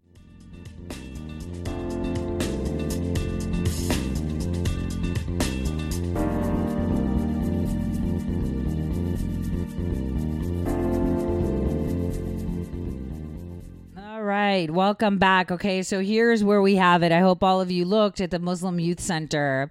The Muslim Youth Center that's everywhere in our nation. They are in every single state of our nation. And their job, just so you all know, they have an objective. And sometimes they go under the youth, Muslim Youth Org. You need to listen to what their association's objective is. And that is community service project and activities is the hallmark of Ahmadiyya Muslim Youth Association. For years, Muslim youth and young men have organized blood drives to save lives. You know, they tell you all this stuff that they do. Spiritual and moral training. One of the principal objectives of this association is the moral and spiritual training of, you know, Ahmadi Muslim men and boys through a mixture of religious and secular activities. It's dedicating to ensuring its members develop and excel in qualities as piety, honesty, and fair dealing. Primary aim of this moral training is to ensure these young men can be good citizens and better contribute to the communities they live. This is, they put all this great stuff in there. They're all nonprofits and they're all made by different organizations. I am going to tell you now about something that, you know, has been changed in regards to definition, has been weaponized into regards to definition. There's a term called hijra, hijra, okay? It comes from the Latin word of hijra, okay? Uh, which means emigration or migration. This word has been weaponized and it was taken heed by the Ottoman government. Ottoman, uh, what is that? Turkey. What is that? Muslim Brotherhood. What is that? The double headed eagle. This is the most covert jihad you have ever seen.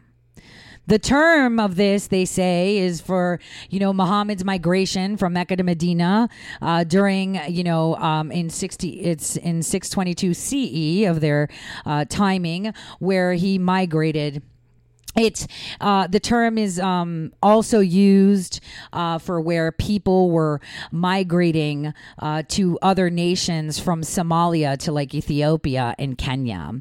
Uh, so mush- muhajirun are the you know immigrants, the people that go and they penetrate. So basically, this is a way for people that you know they would migrate um, for God you know, to go. There's a quote. As for those who have migrated for the sake of Allah um, after being persecuted, I'll provide them with a good home in this life, and yet there is still a reward of the life to come if they knew. So, this notion, okay, this notion of hijrah is migration to infiltrate. So you move and you plant and you infiltrate. In the article that I have published uh, on lauraloomer.us, that is, um, you know, who is Ilhan Omar? Um, it, it, it, it was, no, it wasn't that one. It was the hypocrite that she was exposed because she's guilty of everything she's accused Trump of doing. In that article, I've demonstrated to you how you know that tweet that I've pinned to my Twitter account where she is saying that the Somalis will deport Americans, right? Uh, because there was a uh, article that was put out by the mayor of Maine um, of the city of Lewiston and, you know, he was uh, very concerned that these Somalis that were being imported into his state and into his city, basically, were not assimilating. They were bringing, they weren't parking their cultural nuances at the door. And like I said in the article, the one thing that we think of when we think of Maine is that creepy clown, Stephen King, you know, plaid shirts, tall trees, lobsters, lobster butter, right? That's what you think of, cold, snowy boats, you know, that that Maine feeling. Well, it's not like that.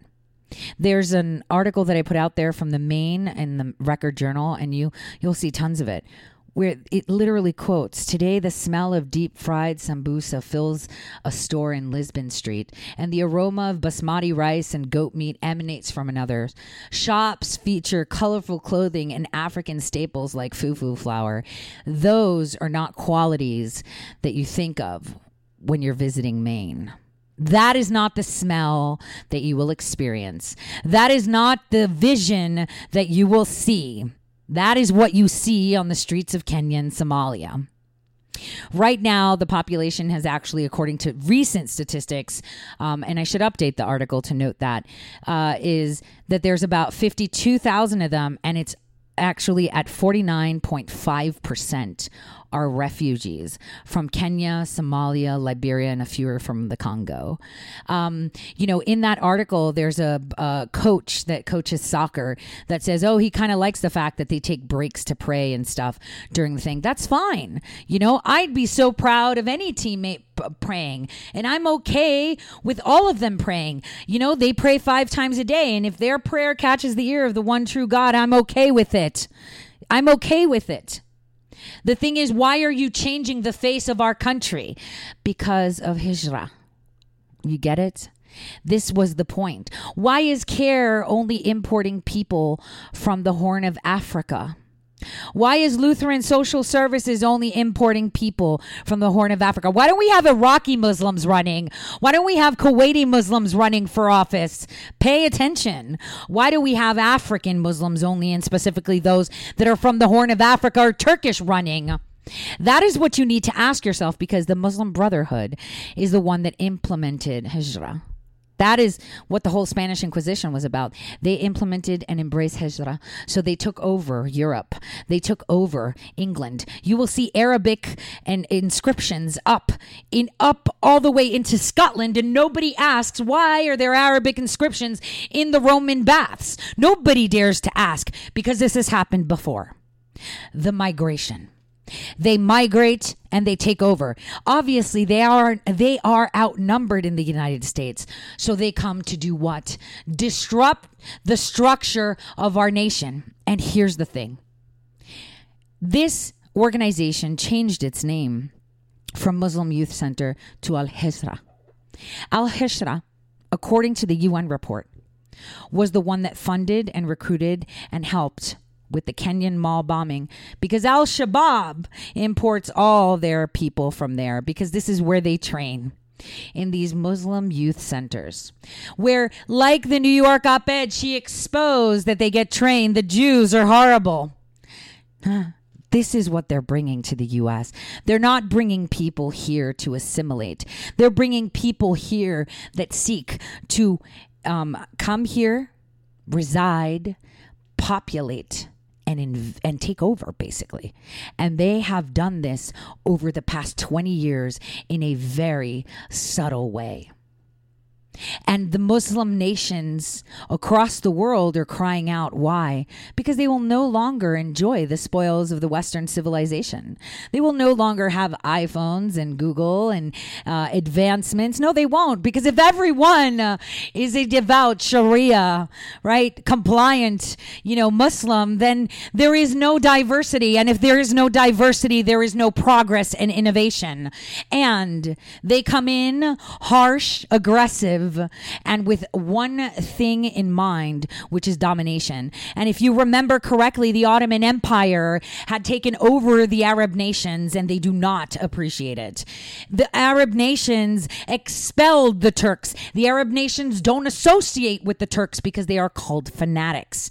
They take notions such as emigration that are in their Quran that one may find as a peaceful way to move when you're being persecuted and reside elsewhere, to being weaponized is the most covert jihad you have ever seen.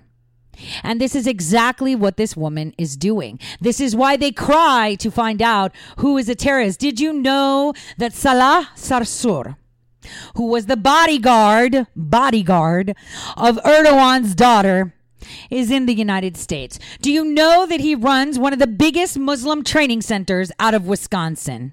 Ah, and he's in pictures with, you know, Linda Sarsour and Ilhan Omar and Rashida Tlaib, which I'll tell you what, Rashida's just a clown. She's stupid.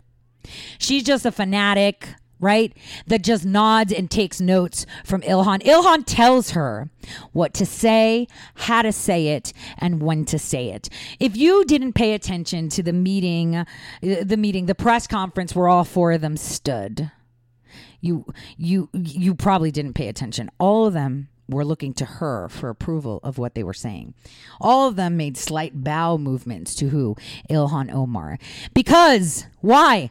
Again, I ask you, why are all these presidents of nations that are Muslim Brotherhood controlled inviting her? Why are they having closed door meetings? You know, Ilhan Omar is so stupid because she thinks that we don't see. You had a meeting with Erdogan in New York City. And according to the Iranian press, Rouhani before you were congresswoman. But at that time, who was president? Uh huh. Whose stomping ground is New York City? Uh huh. Who was paying attention? Uh huh. We already hear, see, and know everything she's doing.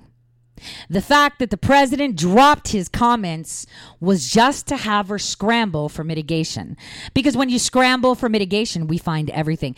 And you know how FISA warrants work, right, guys? You know how they work, right? They work in the sense of if Ilhan was to call me, I'm then being monitored. But what if I called someone else? That person would then be monitored. Goes up a level, goes up. Are you getting this? Because the whiplash here that is coming as of January will show that the Democrats knew. I'm telling you, the Democrats knew. I'm telling you, the Democrats know. And what Pelosi doesn't seem to understand is, is that they still believe that their control and the fact that they have taken hold of our mainstream media will skew us to not see the truth, which is wrong. This is why everything is coming to fruition. And you know, again, Laura Loomer broke all these things. She told you about these things and she was silent. And a lot of people are saying, well, what is the administration doing for her? They're doing exactly what they should be doing and pretending they don't know. And you're going to be like, well, you're telling us, so you're telling the enemy. Well, that's because it's too late. That's why President Trump talked about it. It's way too late for them to cover that. It's way too late for that to be even re examined or backtrack. They're done. They are done. We know every single staff member and moderator on all your forums. We know every single email address you use. We know why you married Elmi to bring him here to get an education because you needed to get his foot into the United States because you promised that. I mean, where else can he be free and flamboyant? He can't do that in Kenya now, can he? I mean, he's doing it. We see pictures of him on the beach all limp wristed. Hirsi, right? Hirsi is her actual husband. And what people don't seem to understand is wait a minute, she married her brother under Christian, you know, bells. Yeah. Because then, under the eyes of Allah, what was that? Takia, takia. That is what it was, which is what? Lying for a purpose to to complete Allah's will. People are not paying attention to the small little nuances. It wasn't done uh, outside in a court where the law of the land apparently has to abide with the law of Islam. And obviously, she's living in America, so the laws, maybe, but if she did it under Christ, which they denounce, which they loathe, which is blasphemy for them, but when used correctly, it's considered takia it means that she did not disgrace her husband, Hirsi. Are you seeing this? Hirsi is a Somali. Hirsi is the man she was supposed to marry to continue the bloodline. The bloodline of Al Shabaab. The bloodline of Al Hijra, right? The bloodline of the Muslim Youth Center. They've created the Muslim caucus. I'm okay with that. I'm totally okay with it being a Muslim caucus. We have a Jewish caucus. We've got a Greek American caucus. I mean, they're not that staunch, right? We've got Italian American caucuses, right? Don't we? Because every single community has their, you know, culture to bring. But I don't seem to understand, um, you know, it's not like a Jewish caucus is an Israeli caucus, right? Because Jews can be from everywhere. We have African Jews, we have, you know, Russian Jews, we have Polish Jews, we've got Greek Jews, we've got Italian Jews, right? It's actually an Israeli caucus. So every community community that comes to this nation and contributes has their own caucus because they want to bring what? The best qualities of their nation forward and integrate that into our society, right? So, like when all these migrants came over, what happened? We see, you know, um, Uh, the Greeks opening up restaurants, right? That's their forte. Food, food, food, food, food. Italians, the same, right? What did we see with the Jewish community? They're good at money, banks, jewelry, you know, bagel shops, right? Stuff like that. So everybody brings their own quality. And again, you come from Somalia, you open up Somali restaurant. Maybe you teach people, you know, your language. So you have a language school. That's cool. But when you open up schools to teach people how to hate the country that they're in, how to infiltrate and convert other people into it. That's a big problem. Did you know what the leaders of Al Shabaab, what their names are? I think I should run off a few names so people can listen. Because this is key. Because, see, like I've said before, a good lie always has truth. Always. And so what we see here is that Ilhan Omar never lied completely, aside from the fact that she lied about her date of birth, aside from the fact that she lied about her documentation and who she was part of, because she is not Kenyan. She is Somali. And she comes from a long, long, long line of people that run Somalia. She is part of that 1% of the Mogadishu people. She is who runs it. And what's incredible is, is that people don't see it or they claim not to see it because at the end of the day it's is it whose fault is it that she's able to do all these things? Answer that question to yourself. How is she able to do all these things under our nose? How is she able to function right? How is she able to do this guys? We let her do it and more so congress and the people that are supposed to be protecting us we're supposed to be on top of this, right? That is the problem here is that we are not being protected by the people that are supposed to be protecting us. And we are not being educated the way we're supposed to be educated. See, terrorists, do you have their names? Do you have the, the list? Of course we do. Everybody does. And this is unclassified.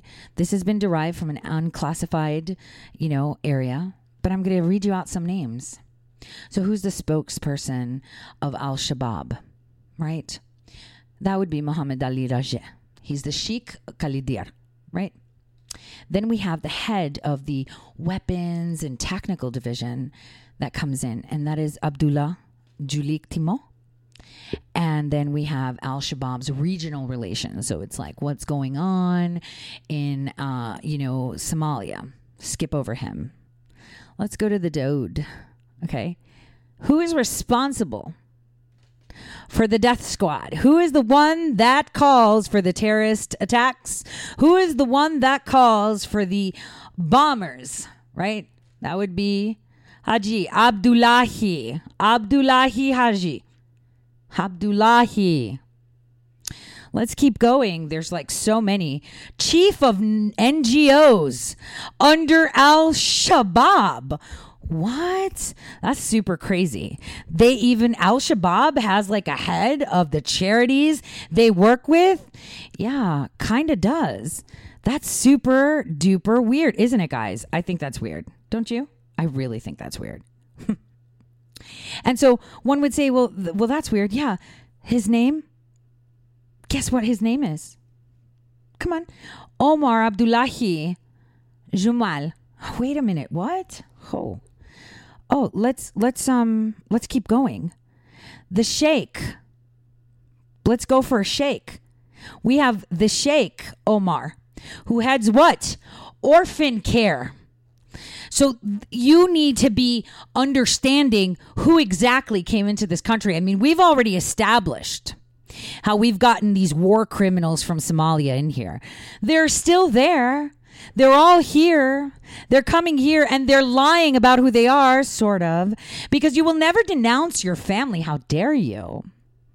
You know, obviously, her whole family list, as you can see in Steinberg's list, which is a little bit off, right? Which is a little bit off. The deal was that she was going to marry Elmi to be fostered by these Kenyans. She was going to marry him. And obviously, in her culture, you don't have kids after you're 30, man. You have them early as possible. You would think, wow, you were pretty young having kids before you went to college. No, it's because she lied about her age. She's five years older than what she is. And she kind of took a while. She just had to make it, make it look like, yo, I was legal at the time. So, and I wasn't like rushing into it. So that's the thing. She's telling you, oh, you know, when I had first had my kids, I was 20. Actually, she was 27. Okay. Break it down. Actually, she came into this nation at the age of 18, yet she enjoyed five years of benefits as a child refugee, getting what food stamps, free this, subsidized housing. Her daddy created a business super easy because you get all that cash, right? You get all that help, right? Who's funding them? Where do you get the cash? See, the question is people need to see where did Mr. Elmi mhm, get all this money? Think about it. Where did he get all this money? See, these are questions no one's asking. The the simple question, look at the graph that Steinberg put out. She's the only one that chose those names. Cuz it's her granddaddy and her daddy still there. And you know, Turkey loves her because guess what? Mr. Abdullahi of Al Shabaab, super tight with who? Yeah, Erdogan. You know, because they got together when he built the base, right?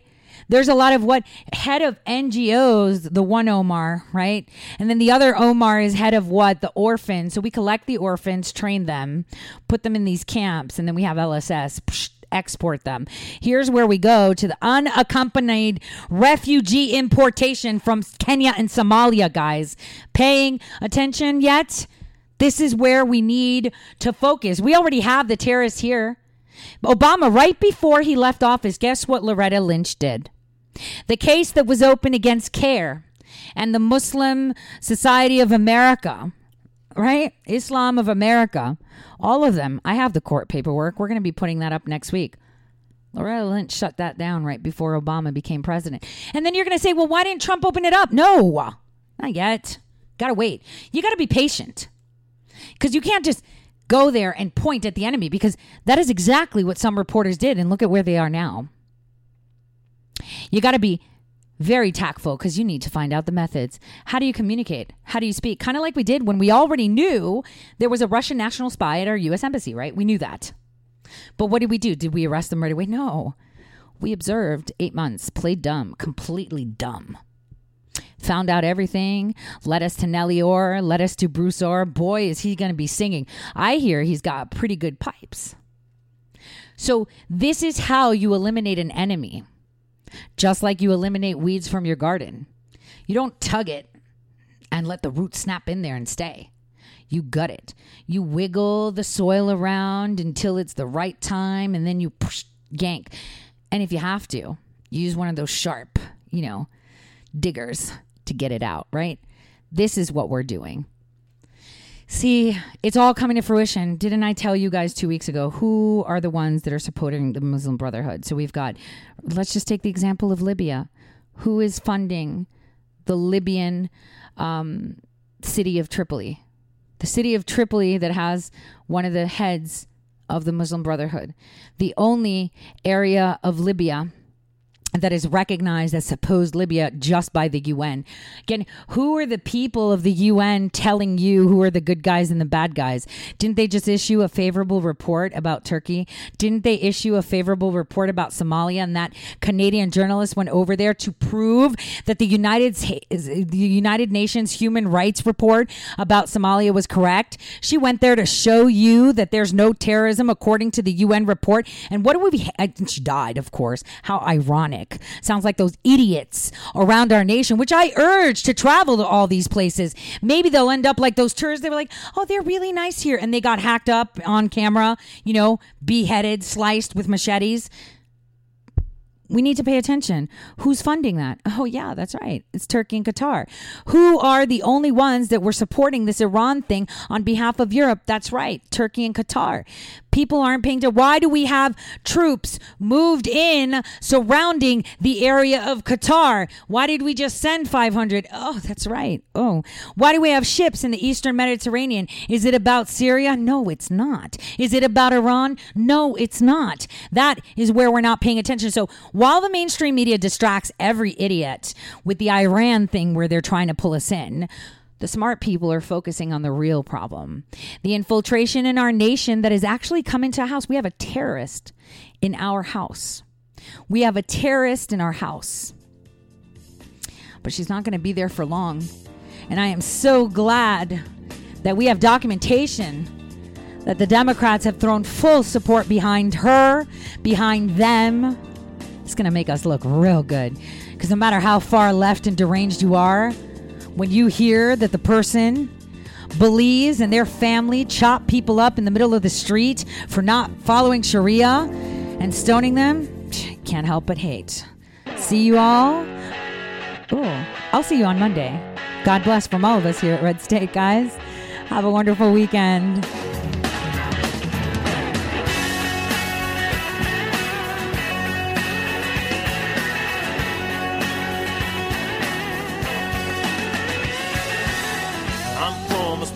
Town in Tennessee, a long way from the suits in D.C., but close enough now to see this mess.